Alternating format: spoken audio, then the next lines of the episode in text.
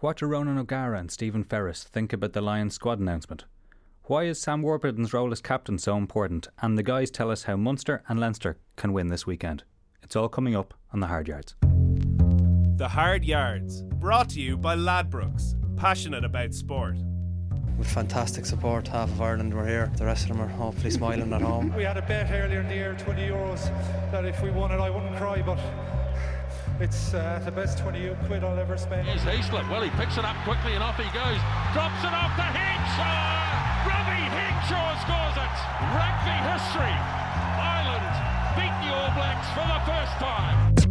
Hello and welcome to episode 12 of The Hard Yards, the SportsJOE Rugby podcast. I am Andy McGeady and with me in studio I have Ronan O'Gara and Stephen Ferris. Good morning, gents. Morning. Andy. And joining us here is SportsJOE Rugby reporter Pat McCarry. Jared Payne.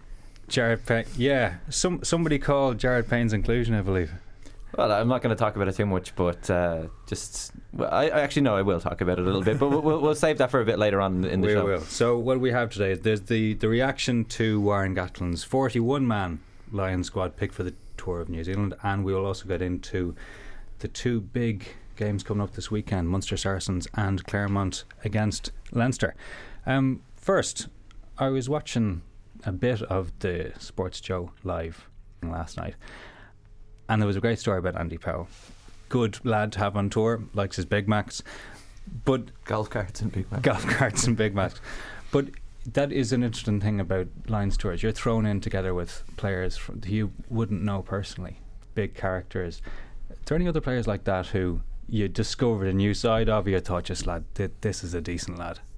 I think um, you you would know them probably a, a lot um, more than you would think. I think if you're playing in the Celtic League, you kind of come across the Welsh and the Scottish teams quite often. The European Cup now going away from home happens every second week. So in terms of not knowing people, um, I would say that's probably a little bit of a myth. But knowing the the great characters that are playing in other countries and other teams is what the Lions is all about. And um, from our point of view, going on that tour with um, Andy Powell, just there was every day there was a moment of, of brilliance, of lightheartedness, and he was the the real character that everyone centred around for for. Um, good good good moments throughout the day and it is crucial because you spend a lot of time in your bus be going from to and back from training and they're important that you kind of go hard at training and then you have a bit of a crack on the bus back to the hotel and it becomes a bit of a monotonous routine but if you have people like that himself uh, bouncing off Mike Phillips and bouncing off the other Welsh guys and then Paul O'Connell throws in an all dirty dig it, it, it just becomes a really enjoyable bus trip. So um, I Fez and myself would be well aware that it's kind of easy um, know within kind of 12 hours who you're kind of gonna not hang around but but who's gonna be gonna pr- provide the bright moments and it was just um, never a dull moment with, with Andy Yeah, he's a, he was such a good lad and um, playing some good rugby back back then. He, he sort of went off the ball towards the, the ladder of his career, but a guy who had more fake tan in his wash bag than than my missus does in the house. Um, but you know, like he'd finish a weight session and he was just standing there and he goes, "Oh, bud, you're looking massive, bud. You're looking massive. Look at the size of you, bud." And that's and he just like he was full of confidence and anytime you trained with him, he was energetic and brought a lot of life. And I think somebody who missed the tour in 2009 was Alan Quinlan. You know, Yeah. obviously you know, it didn't work out the, the way he would have wanted. Um, but you know, Quinny would probably say this himself. He wasn't going to be a, a test starter uh, in South Africa that year, but he would have brought a lot to the tour, and it's important to have characters on the tour. And Quinny would have been the type of guy would have been running the show on the bus and uh, taking the Mickey out of lads and um, bringing a great atmosphere. So it's important to have those guys. And I know James Haskell was his name was banded about before before this Lions tour because he could be one of those guys that brings a lot of a lot of energy and a, a lot of crack uh, to the tour. He hasn't made the cut, but um, there's definitely a place for Andy Powells on Lions tours. That's for sure. Rog, James Haskell. I've I've never met him, so I don't. I think that that's the value of being a player and actually knowing the guys inside out because your character is going to be tested. Um, beyond anywhere else in the world this summer because it's not like they're going to Australia or South Africa. This is New Zealand where they are incredibly passionate, beyond passionate for their rugby. Uh, what they'll tourists will forget is that they're going from summer here where it gets dark at 10 o'clock or 11 o'clock at night to getting dark at half four and it'll be raining most of the time. That's our memories of going to New Zealand in June. It's been a hard three weeks. This is that multiplied by 10 at least. Mm. Um, but it is essential that um, I mean, there was a thing in Munster we had it's what you do for the other 22 hours when you're not training, and they're crucial in terms of gelling the team together and uh, people playing for each other. And it's only essentially the players who'll be able to answer that because they will have a pattern, they will have a system, they will have a game plan. But um, rugby's about digging in for each other and how much it really means to you, and that's the biggest challenge facing these guys. Uh, and, and I think as well, Rog, is like you can get burnout very very quickly on a, on a tour and it's really important that you also enjoy it. And if the guys go down there and their main focus is just to go out every single day in training and just this win win win win win win and think about nothing else when it comes to the test series the lads will be like getting fed up and you know we seen in the in the World Cup with Ireland, like you know, just the constant pressure and a toll on Ireland's display in the quarter final. It's just you need to be able to relax. You need to have team days out. You need to have a bit of a bit of fun and get away from the game as well. Because yes, essentially you're there to win a to win a Lion series, but geez, no man can go anywhere and, and, and be stuck in the same place, hotel life for six, seven, eight weeks, whatever it may be and um, and, and get results. You, you, need to have an enjoyment factor involved in it as well. Was there a big night out like in 09, like where everybody just kind of free bar tab, don't worry about that, lads, or anything just to blow off a bit of steam? Yeah, there was before Every we went to the tour.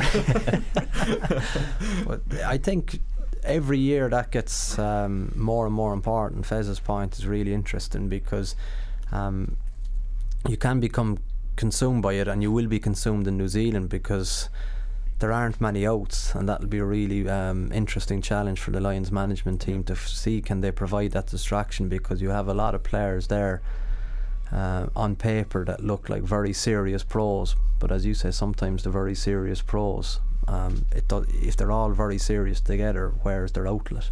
Mm-hmm.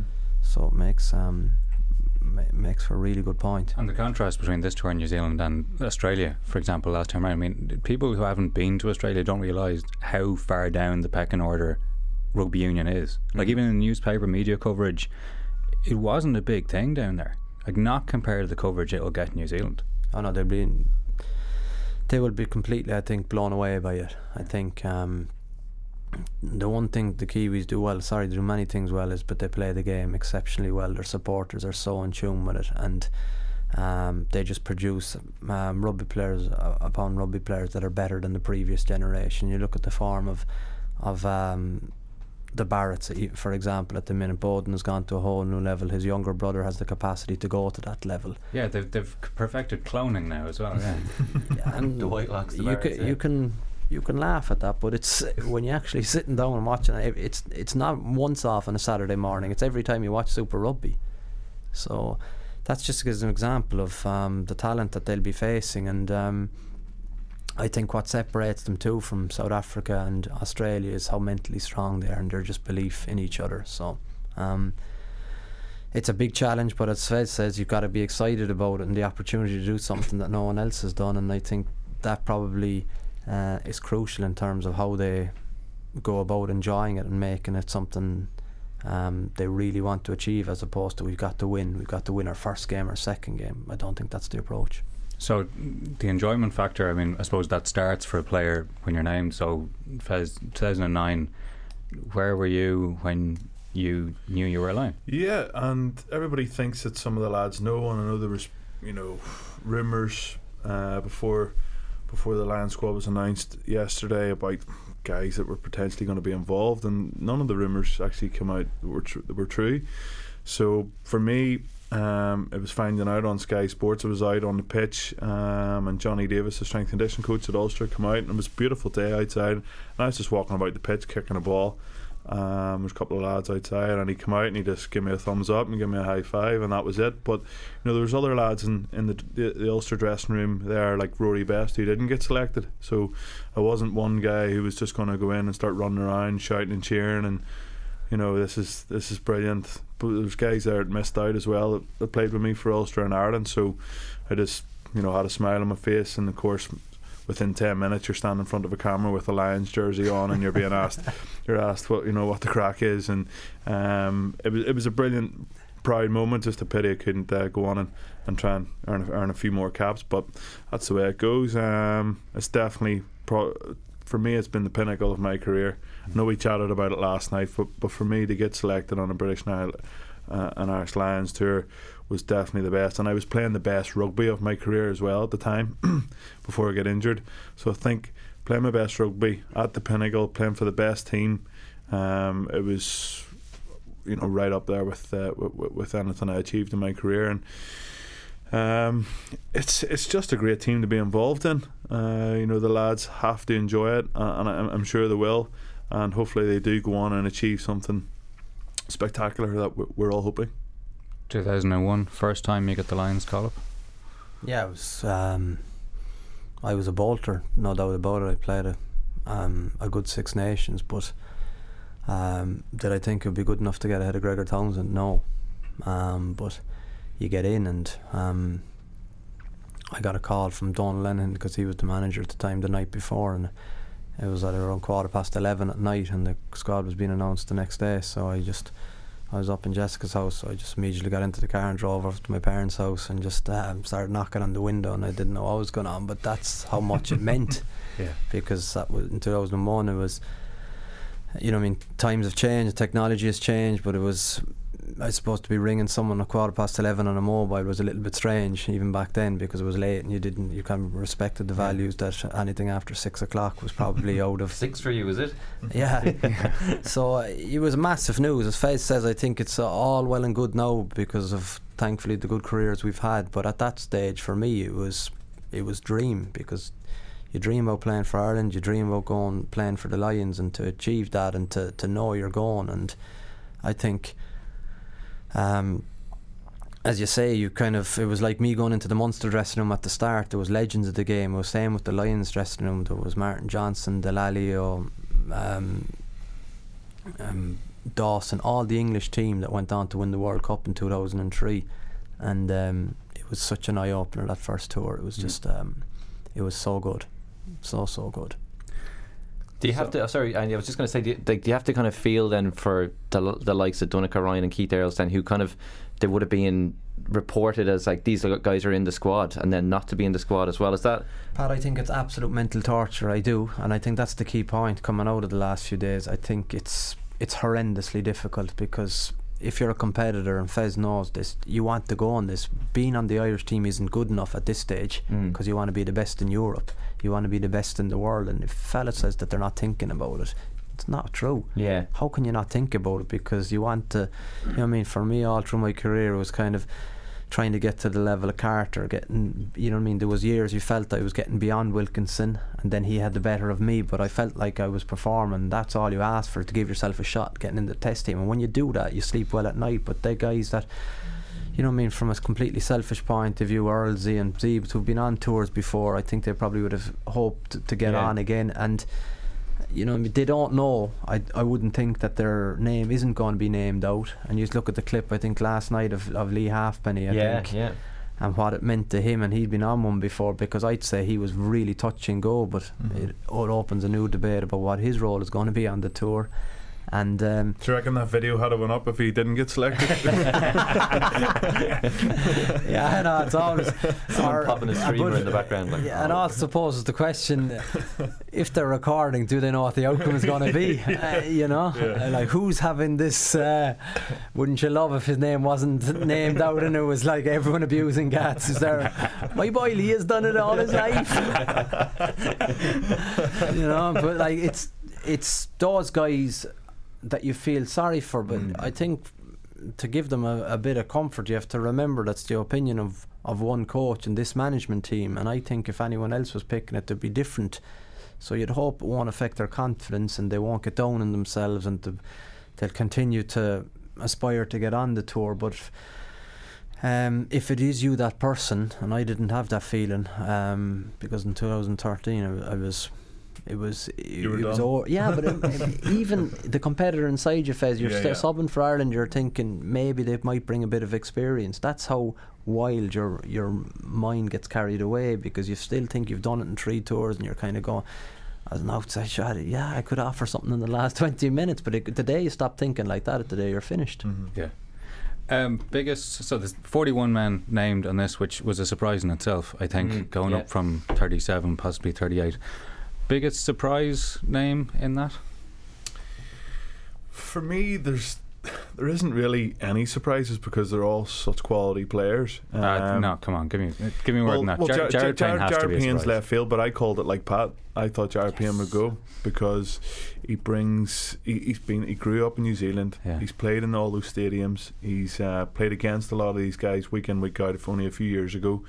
Um, and anytime he's got an opportunity with Ireland, he's taken it with both hands. So, for me, he was yeah he was a bit left field, but I think he was in with a shout. Uh, I know everybody else thinks that maybe Simon Zebo or something like that probably deserved it to get in ahead of him, but um, when it comes to the pack, geez, you just look through the names and it's just quality.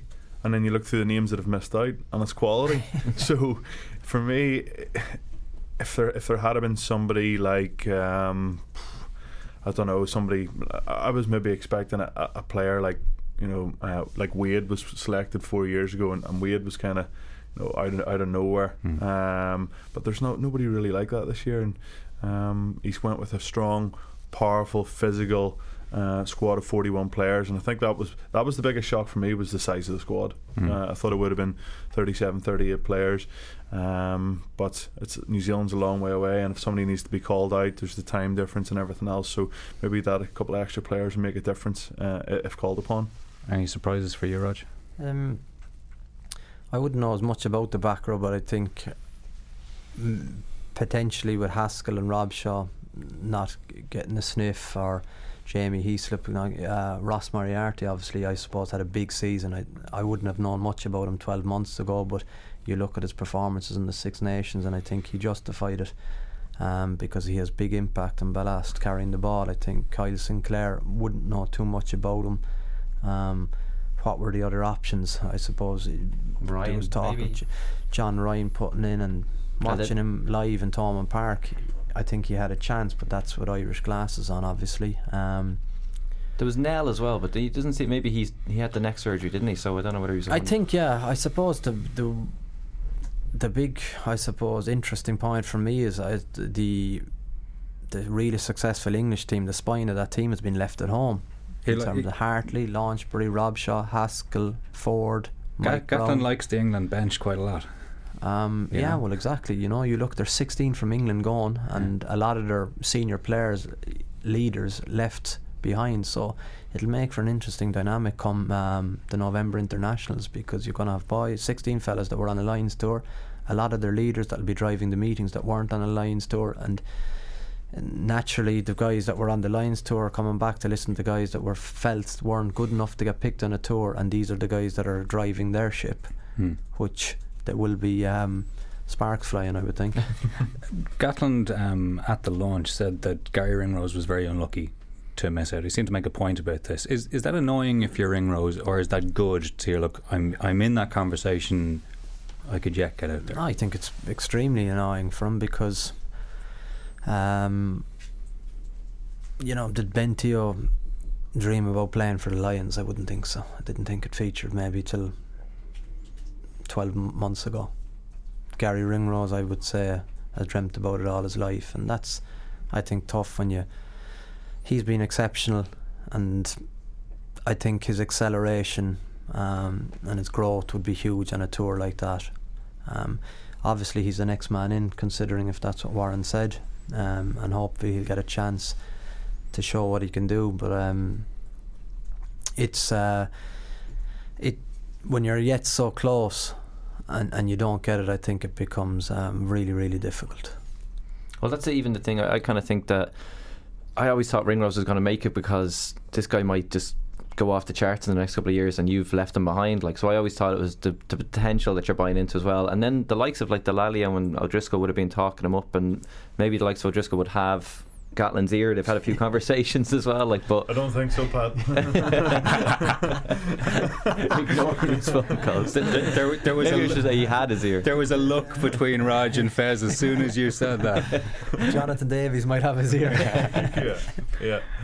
Uh, no, Ringrose is a great player, but like Rog's uh, mentioned last night that when he when he first went on tour and Jonny Wilkinson uh, he was like his understudy and he was Hmm. getting up at seven o'clock in the morning kicking kicking at lunchtime kicking after training you know absolutely busted at night time you know how much would Ringrose learn from playing with the experienced players and training with the experienced players and getting exceptional coaching day in day out I think a, a, an awful lot so Mm. um, I'd agree with Rog I'd be I, I I wouldn't be happy either if it was him and you always want to strive to to reach your, your potential and play for the best team about so yeah it's disappointing for, for, for him but he's got a lot of time in his hands and um, he just needs to keep himself fresh and fit in, in, in the next couple of weeks and you know hopefully he gets himself out there Iain Henderson made it. yeah he did he yeah wasn't in everyone's squads coming in, um, particularly with someone like Itoje already there, who can obviously cover lock and back row. Iain Henderson, when fit, we know is a monster. yeah Um, what's the potential for Henderson on this tour? I think it's huge, but it's interesting. Like Itoje played six for the whole Six Nations, and Iain Henderson's played six for every game he's played for Ulster. But yet they're both named the second rows in the Lions tour. So it's um, f- for me. Hendy was Hendy was there thereabouts, and I will. I couldn't say that he was a bolter and he was hundred percent going to get selected.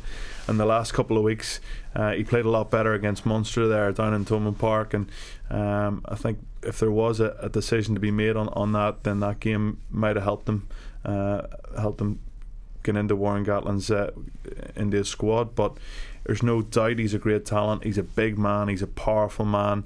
And hopefully we get the best out of him in this Lions tour because I think his potential is great. I think he's got so much more to offer, um, and I think that's the way Warren Gatland feels about him also. So yeah, he's a and, and do you know what? He's a really good guy, very smart, intelligent guy, um, and he'll add a lot to the squad. Um, and, and again, come back a much better player. Yeah, I think he has a bit to go to get to the. I wouldn't agree with that. He's he's a monster. I, I don't see that in his performances yet because for me he's he seems like a clean pro. The monsters for me are the Leamys, the Ferrises, the Quinlans, Sean O'Briens in the back row. I don't think he has got to that stage yet. What, what do you think he needs to add? I think he needs to add uh, dog, and that's a simple way of saying. Yeah. I look at moments from Leamy's career, Sean O'Brien's career, Fez's career, Quinny's career. Uh, you know, Fez picking up Genia in, in Eden Park and literally driving him 15 yards down the pitch, but he didn't place him on the ground. You can be sure he walked all over him when he when he dumped him. I, I think that's the I think the animal in in uh, in Henderson has yet to come out. You'd love to kind of be able to play behind him with a baseball bat and hammer him, so he's really on edge all the time. And I think that's that'll bring his game to a whole new level when he has that, when he's on edge. And you just love sometimes that he kind of just lost it because, as Fez says, it, the days of talking about potential are over. He needs to kick on to a new level because I think physically, even when we were training, he was a lot on the. when I was there, he was on the the B team a lot. But like if you were looking to kind of um, mess up the A team training at times, you kind of have a look where it would be Sean Cronin, myself, Henderson were kind of the fellas you'd be hoping to kind of create a play that they could get their the ball in their hands because they had the potential to rip open defences. But Yeah. I just think when he gets that hard edge and when he's angry, I think uh, he'd be very very hard to live with in, in terms of world rugby. So we need some, someone to poke Henderson with a stick, just get him annoyed, and then watch out New Zealand scrum halves. Well, I'd say we just um, He'll be playing in the second row though. um, the squad, the, the makeup of the squad. So we know it's a big squad, but some of the names that are in there, does it tell us something about the way they're going to play? Last week, uh, Roger, I think you mentioned that if Halfpenny is actually in the squad, that tells us something. Well, that was my opinion. Yeah, I, I felt like um, obviously people won't forget how he kicked against Australia in a really high pressurized test series. He was um, impeccable, and I think he's got the nod in that because um, I would say his playing performances for Toulon and his kicking performances for Toulon and Wales are not where they were. They're still very good, but they're not. They're not half Yeah, of four if years if you- ago, who was. stats are dangerous too in terms of watching the stats. I think in some of the kicks he's missed, you'd expect Lee Halfpenny to kick. Yeah. because I watch him closely, and I think, um, but it could be, and I saw Warren comment on it last night. It could be a big um, point of difference for for the Lions. They feel that they have better goal kickers. Um, going into this test, and they probably have better goal kickers. Yeah, they were openly talking about that. Yeah, they, like if you look at Halfpenny, Farrell, uh, Biggar, Sexton, four of them, I would say obviously Farrell, Halfpenny, and um, Johnny, I think are better kickers than Biggar. Um, Biggar obviously wouldn't have as m- have m- as many miles on the clock because Halfpenny k- kicks for Wales, but when he's had the opportunities for Ospreys, he's delivered. But then against recently against Leinster to win the game, he misses a kick from 30 yards in front. You can't do that. Rog, do you need more than a goal kicker to beat New Zealand? Like, do you And- need you need guys to be coming in? Like, when was the last time you seen half half penny make a like a, a serum bust? You know, a massive line break. cutting No, I would I would agree with you. I would I thought that um, I didn't think he'd make the squad, and I Mhm. thought um, if he's gone, it means for me. If I was to put myself in the management shoes, I think he's starting the first test at the minute, because I think if you have him, as you said, you have him as on the pitch literally to kick the points because he's a machine to kick points. But Mhm. I agree with you. I like the idea of. Um, I was thinking about last night. I think Liam Williams has really performed for Wales against the All Blacks at 15, Hmm. And I think he's an exceptional player. Hogg will be there, but you you know yourself between he's going to be tested defensively like he's never been tested before. But the, the style of play. So you've got the, some of the guys who've been picked. The centres, especially Ben Teo, was there. Um, Moriarty and the forwards we already talked about. Uh, do we get the impression that this is does this confirm the Warrenball theory of this is how we're going to this is how he thinks we're going to beat the All Blacks, which is you pick it up round the corner, you smash them in the fence, and you sit back, and if Lee Halfpenny is there, you pick up the penalties.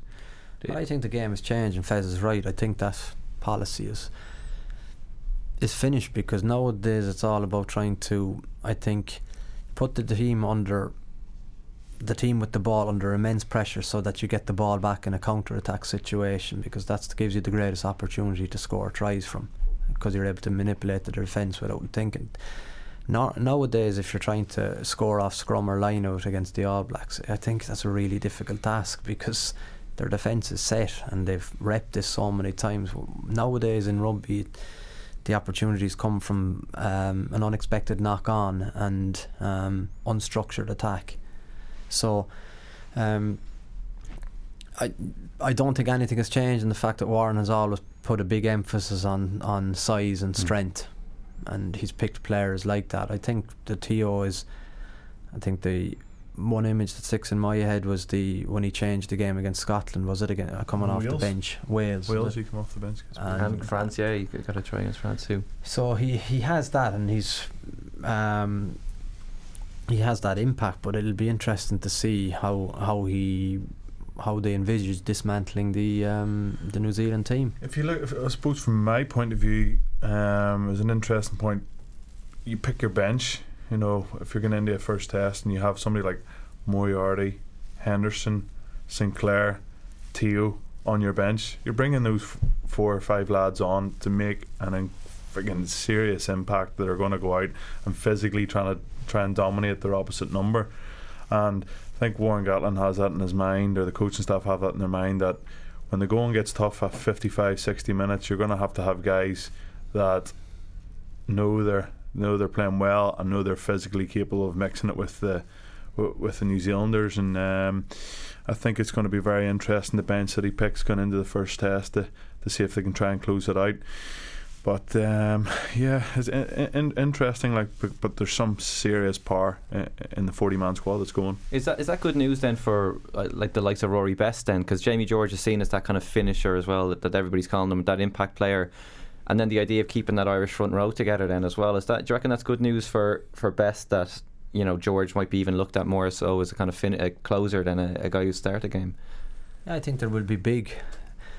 Emphasis Rory has earned the right to be a senior leader, even with the Lions, and I think. Um, ever since the last tour, I think he took the lessons on board that that performance against the Brumbies wasn't good enough and it shattered Yeah. him. Yet he looked himself in the mirror and he's become a completely transformed player. I think mentally he's left that um, way, way behind him. You look at him for Ireland now, he's very secure, but I think w- w- what's going to be crucial is going to have to have a scrummaging hooker. And Yeah. Bestie loves a one-on-one challenge in terms of that. I think he prides himself on, on being an old-school hooker and getting his basics right, delivering at line out and delivering at scrum. And I think it's only when you play the game, the psychological impact of having a solid scrum or winning that, what it does to your team. If you're conceding scrum, even two or three penalties at scrum time, the pack become demoralised in front of your, in front of your eyes. It's incredible when you're the number ten and you can just see Yeah. the flow of energy in front of you and even if it's 55 45 it's a massive advantage to the to the team that gets that uh, um, benefit and I think Bestie will be looking at driving standards every day and driving the team in terms of uh, I would probably think at the minute that um, they're looking at him to start Yeah. Don't forget about Ken Owens in that conversation. Yeah, Yeah. Well, I think I think also about Bestie is like he's selected on this tour. Four years ago, he wasn't initially selected, and you know, going then getting the call up, and then you're getting in there and mentally, you know, Rory was maybe thinking that he was fourth choice like four years ago. Where now he's selected, he's on the tour. Mhm. Like his priority now is to start the first test and prove that he deserves Yeah, that spot. it's, a, it's so a different mindset. yeah, it's a completely different mindset, and he was handed the captain's armband as well. You know, four years for that for, for that game that uh, was a nightmare. Um, and uh, yeah, so f- for me, it'll be a completely different approach for Rory. So captain's armband this Lions tour, same as last Lions tour. Sam Warburton. Uh, what is it that Gatland sees in Sam Warburton that means he's the right man for the job? I I've no idea. I, I don't know Sam Warburton that well. Um, I've never been involved in a team uh, with him. I played against him a few times, but uh, yeah, look, he's a, he's a great player, um, and he's uh, he's achieved a lot of success with Wales. So, uh, and he, and he won in in Australia four years ago. So, for me, was he the man for the job? I, I- I honestly don't know. I probably would have went with Alun Wyn Jones just. To, the change in leadership and captaincy within the Welsh team, you Mm. know, was handed to Alan Wynne. Was that to take a little bit of pressure off uh, off Sam Warburton coming into the Lions tour? I'm not too sure, but to answer your question, I've, I've no idea what, what type of fella Sam is and, and, and how good his leadership qualities are. I, I would agree with Fez. I've never been in his um, in his company, so I can't offer an accurate verdict on it. I Mm. think um, to get the honour of captain in the 2013 and 2017 team is incredible, and for him, he should be um, unbelievably proud because it's only when you think about Martin Johnson, O'Driscoll, O'Connell, that's the level, and I got to know those three guys very well, and the role they have is crucial incredibly crucial. And um, those three guys that I went on tour with were were inspirational. And I think um, you got to play for your captain. It's the crucial thing. And the captain, uh, I can remember, you know, I mean, especially Paul and. um South Africa, people were gobsmacked about how inspirational he was.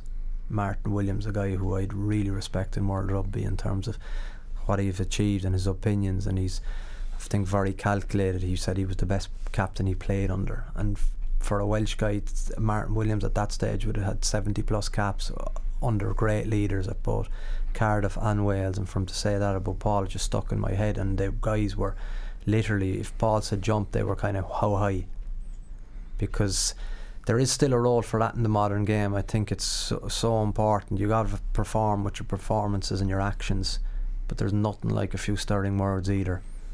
Williams was actually speaking about um, Warburton there, like um, on the 2013 tour during giving a team talk, and he actually turned around. He had to get sick during the team talk before they went out for one of the games, like because he was that pent up and that built up. But he still went out and had a great game as well. But I suppose you lads probably know there's probably been people getting sick in team talks a few times in Yeah, it happens all the time. You know, I think it's people. I suppose on the outside don't understand the stress involved in, in the build up to a game, especially those high pressurized game. But I think um, Anyone You know what I stand mean? out? Well, uh, yeah, John Hayes was puked over a hundred times before every game. You know what I mean? I think We're, go- we're going down a road here that I'm not comfortable with. Uh, I think maybe think against um, who was it? To be Tonga or the USA? Hayes didn't have a puke. every other nation he did. Oh, jeez, now we're just going to annoy people. Uh, right.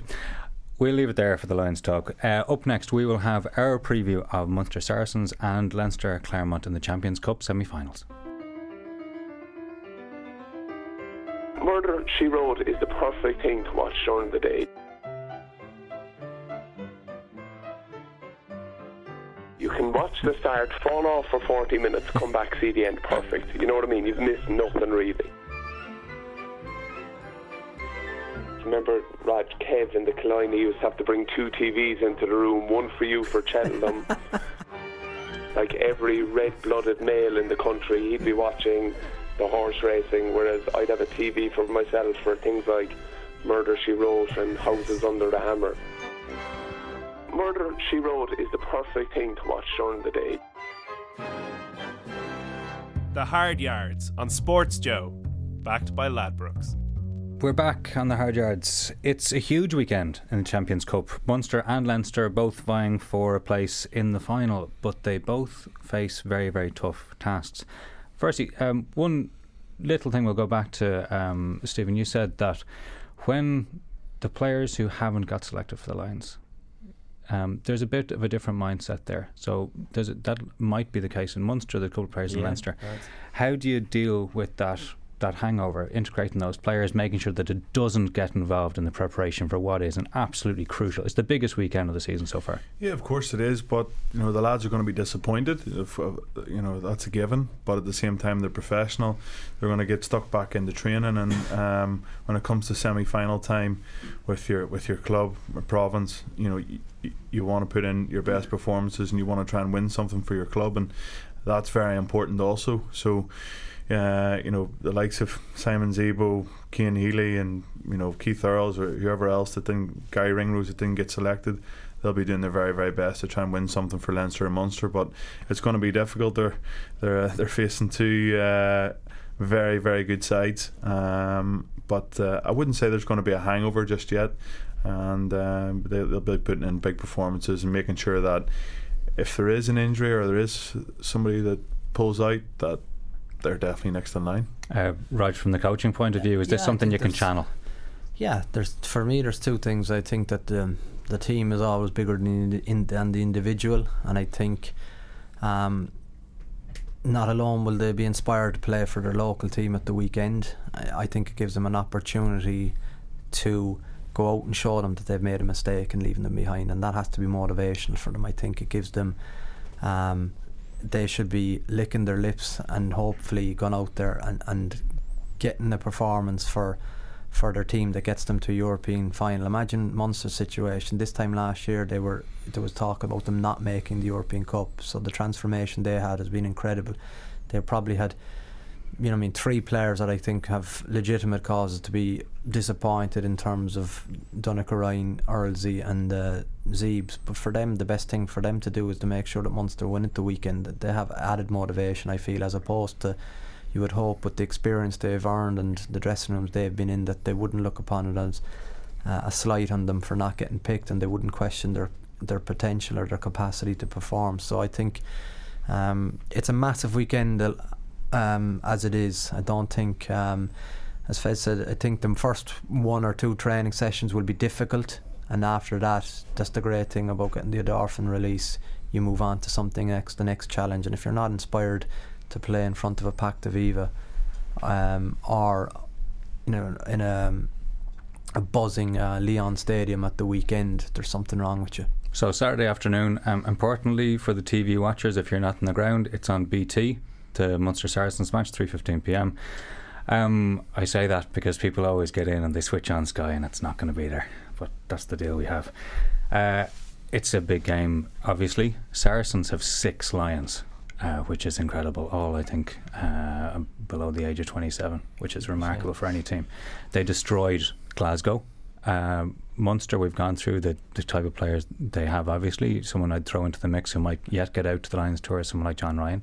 Um, but how do Munster set themselves up to beat this Saracens team who destroyed a very, very good Glasgow side in the quarters? Yeah, Munster. I think I think they have the ingredients. I think I wouldn't underestimate the the role the support will play. For me, it's a little bit of a reminder of England coming to the Aviva to play Ireland. I didn't give England any chance, and um, I think that's the way it worked out. I think Saracens are further down the road in their development, their capacity to handle um, an extreme crowd in what in terms of what they will see on Saturday. For me, they're they are the best team in Europe and they have been consistently because they have capacity to play for each other and to get over the winning line when everything is against them. Even last weekend against Northampton. Yeah. So uh, they play a really, really um, high pressurized game and they force teams to uh, do things that they haven't planned to do during the week. So Wiggles will, will kick it long and hard. They'll come up with a big defensive line. Itoje will try and get on the post and penalties in front of the post, three, six, nine by Farrell. Then they'll score one or two tries. It's up to Munster, obviously, to have to win the kick tennis. I think. I, I totally agree with you, Rog. Watching them against Glasgow and just seeing that they did didn't contest the breakdown at all straight away, and there's just this black wall. And when you get Finn Russell gets the ball and he's looking up, and guys are just flying out of the line and um, absolutely smashing the Glasgow lads, it was like, how do you actually get in behind this team and get on the front foot? You know, is it a case of picking and going and using them all to, to get gain territory and win cheap penalties, or you know, do you do what every other team does and play into Saracens' hands because that's what they keep inviting you to do is, is play a bit of rugby, and they don't start contesting the ball until they're really under pressure. No, I agree. And the one area of frustration because um, we played them in the European Cup final, but they were a far better team on that day. But they put 14 in the front line. So what does that mean? That means that they've one fella covering 40 metres of space Mhm. here, 40 metres space. So if you can kind of create an attack kicking game, I feel you could get joy out of that. But A, puts big responsibility on your kick accuracy, and B, your willingness to win the ball. Because as you know, Fez, every one of those situations you can't train for because A, you can either knock yourself out, B, you can knock out the fella you're jumping against, or C, you can fall and essentially break your leg Mhm. And and that's that's the extreme level you need to go to try and get the ball. But I think there are opportunities when they stack the front line like that and they put massive pressure on the ten and the first and second receiver. You know yourself, many times hunting me down in training that what do I want all day? Time on the ball. Mhm. If I have time on the ball, I can pick my option. If you have four black jerseys coming at you, it's really, really difficult because what happens, you kind of get a little bit dazed by it. Your passing line is blocked, and as you say, then you try and come up with a with the magic play. The magic play doesn't work. It's just it's watching it. it it's kind of like you get a one out runner and, and you maybe lose a yard, and then the out half would take the ball, and because he's under so much pressure, he's still going backwards. But so the next time he gets the ball, he decides to go with the kick option, but he's already retreated five yards and he's under more Yeah, pressure. he- he's not than when he- kicking on his terms. Yeah, yeah, and it's just so difficult. I think you just got to really take them on physically and try and dominate them physically. And do do, do Munster have that, that, that strength to take Saracens on physically? I don't think they do. However, you talk about Saracens closing out a game against Northampton. Like Munster were, were very, very, very average against Ulster, and they still won. Like Ulster were the better team on the day. They just had more unforced errors. But Ulster should have closed that game out, and they didn't. And Munster turned it around and somehow got over the line. And is it because they were playing at home with their supporters there cheering them on, make sure they wanted to send them home happy? Maybe. So that again, I agree with Rog, could be a huge factor come Saturday. So, so let's nip back to the decision making bit of this because without Conor Murray there, who is a person who's very good at creating those attacking kick situations, there's a lot of pressure on Bleyendaal. He is playing well, but that's a lot of pressure. This is a big game for him. Yeah, he's playing great. I think. I think he's. I think he's been the key man. I think he's given Munster huge belief. I think their forwards believe in their number ten to get them over the line, and maybe subconsciously before that they didn't feel that for the previous two years. And I think for a pack to know that they have a man that can deliver behind them, I think gives them added confidence. So. I think he's getting the decisions right about kicking to the corner, whether they're going for driving maul, whether to take three points, and um, what's really exciting about Munster is the choice they have behind the scrum. I think f- for years there was a, always got good competition, but I think the competition now has gone to a different level because um, the back three there's there's a lot of good players, a lot of players in form between O'Mahony, Zebo, Earls, um, Sweetnam as well. if he- if Sweetnam makes it is a star time. player, and, and Conway. Yeah, Mm. And you look at Saili, um, Scannell. Tote and Tote, Scanlon yeah. in midfield. You know, so there's there's it makes for juicy training sessions, Yeah. which which all, always increases your opportunities uh, at the weekend if you have um, fellas looking to rip the head off each other in training. So then we move to France on Sunday. It's uh, 4 p.m. local, but 3 p.m. Irish time kickoff, which is important. Uh, Clermont hosting. What should Leinster yeah, fans it's, be looking? Not, yeah, it's not Clermont hosting. It's in Well, sorry, Clermont home country advantage. yes, exa- and an hour down the road. Yeah. and it's in a big uh, Clermont strong stronghold. So Yeah. all the locals will be rooting for Clermont, and I think Cla- Clermont are um, are extremely up for this one. And Well, they'd, they'd want to be really, wouldn't of they? course, you know, I think. Um, but for me, I think um, it'll come down to discipline and who's going to give away cheap penalties. And I think Clermont have the capacity to implode more than Leinster do. Yeah, from from your position, again, you, you probably have a different view from being on the ground in France as opposed to seeing the odd game here, which a lot of Yeah. Leinster fans might do with, with Clermont. What would you be looking for in Clermont's style of play that Leinster should be really targeting? Like, is it, is it simply a discipline thing, an all round thing, or is there something else No, that I think- get at? See, it's it's that's a difficult one because I think Leinster's greatest challenge is going to be stopping uh, Clermont's momentum. Yeah. Because you look about how they start games and the plays they have, their back play is very good, and there's an awful lot of uh, thought goes into how they create their players because they have um, excellent options, not alone with uh, Lamerat, but then they can go to Strettle Abendanon. Um, and, and, and these guys with the ball are deadly dangerous. And I think Van Mahina, if he gets on the front foot and they play offload, but they have very good shape. Um, you know, you look at the game against Ulster was bizarre when Clermont were at home. They absolutely blew them out of the water for the first 30, 40 minutes. And then Ulster, if Paddy Jackson had converted, it became a one score game. Yeah. And you kind of thought all the momentum with Ulster. The key against Clermont is hang in there Yeah. because the tide will turn. You got to hang in there, and you're going to be on the ropes. I can remember, for at times we were completely on the ropes over the years. But the key for them is that they cannot sustain it, and then after 50, 60 minutes, you there'll be a momentum shift. And then Munster will back their fitness because these guys will be fitter than Clermont. Well, There's that, no that shift it. happened in the quarter final with Toulon match. Toulon were hanging in again and again and again, and then that momentum that you talk about, wave after wave of Clermont attack, just I pummeling think them. as- I think as well it's yeah you you want to stop their, their momentum but how do you do that? When when you're given the opportunity you want to hang on to the ball you just don't want to cheaply turn it over again and give them the back. So Hmm. when they do seem to be getting a bit of momentum and you do get the ball it's you got to build multi-phase and you got to hold on to it and you got to turn the pressure back onto them. And to get them guys doubting themselves geez we are in for a hard day here. Instead of just cheaply giving the ball back to them a poor kick a poor cheap penalty and then ne- next thing there's another 10 or 15 minutes of of waves of pressure coming from Clermont so um, I think Leinster really got to be patient with uh, and without the ball this weekend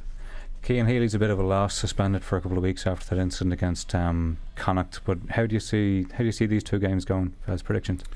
Well I got I got my quarter final predictions right You so did well, uh, yeah, you did very Get well. that in there, Fez. you oh, I got it right, lads. So- Uh, anybody who was betting with Ladbrokes will have won a lot of money. He's on Uh, brand. Brian Mystic Fez, how's it going to go? Yeah, do you know what? Um, the Irish teams have done really, really well. Um, I don't sit on the fence, so I'm going to say it's going to be a win for Saracens and it's going to be a win for Clermont. I, for me, um, just to finish up with the point, I think you're going to have a really interesting contrast of styles between Leinster, super structured and really backing their game plan against an instinctive, I would say, uh, game plan by Claremont. They'll have a little bit of structure, they'll have a little bit of shape, but it'll be fascinating to watch uh, for the neutrals the value in the two approaches, how they work under the extreme pressure of semi-final cup rugby. Um, So who are you picking? I think Leinster. I think Leinster. I, I think Leinster will beat them. I think Leinster will beat Clermont, and um, I'm and you not- got to go with Munster then. I- of course, I'm not gonna. I, I, I can't. I can't call the game in Dublin because I think Saracens. For me, I said whoever beats Saracens lifts the cup. Yeah. Yeah, no, what's the did. what's the spread on the games? Three three point five uh, point favourites. That's Saracens against Munster, and Clermont are two point five um, in France. But I think I I, think I, we'll- I, I'm going to just throw in mine because I went against Saracens last time. I'm going to go Munster and Clermont, but I'd be absolutely delighted if it went the other way around.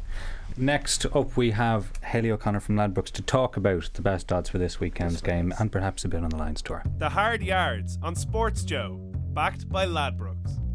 We are back and now joined by Hayley O'Connor from Ladbrokes. Hello. Hi.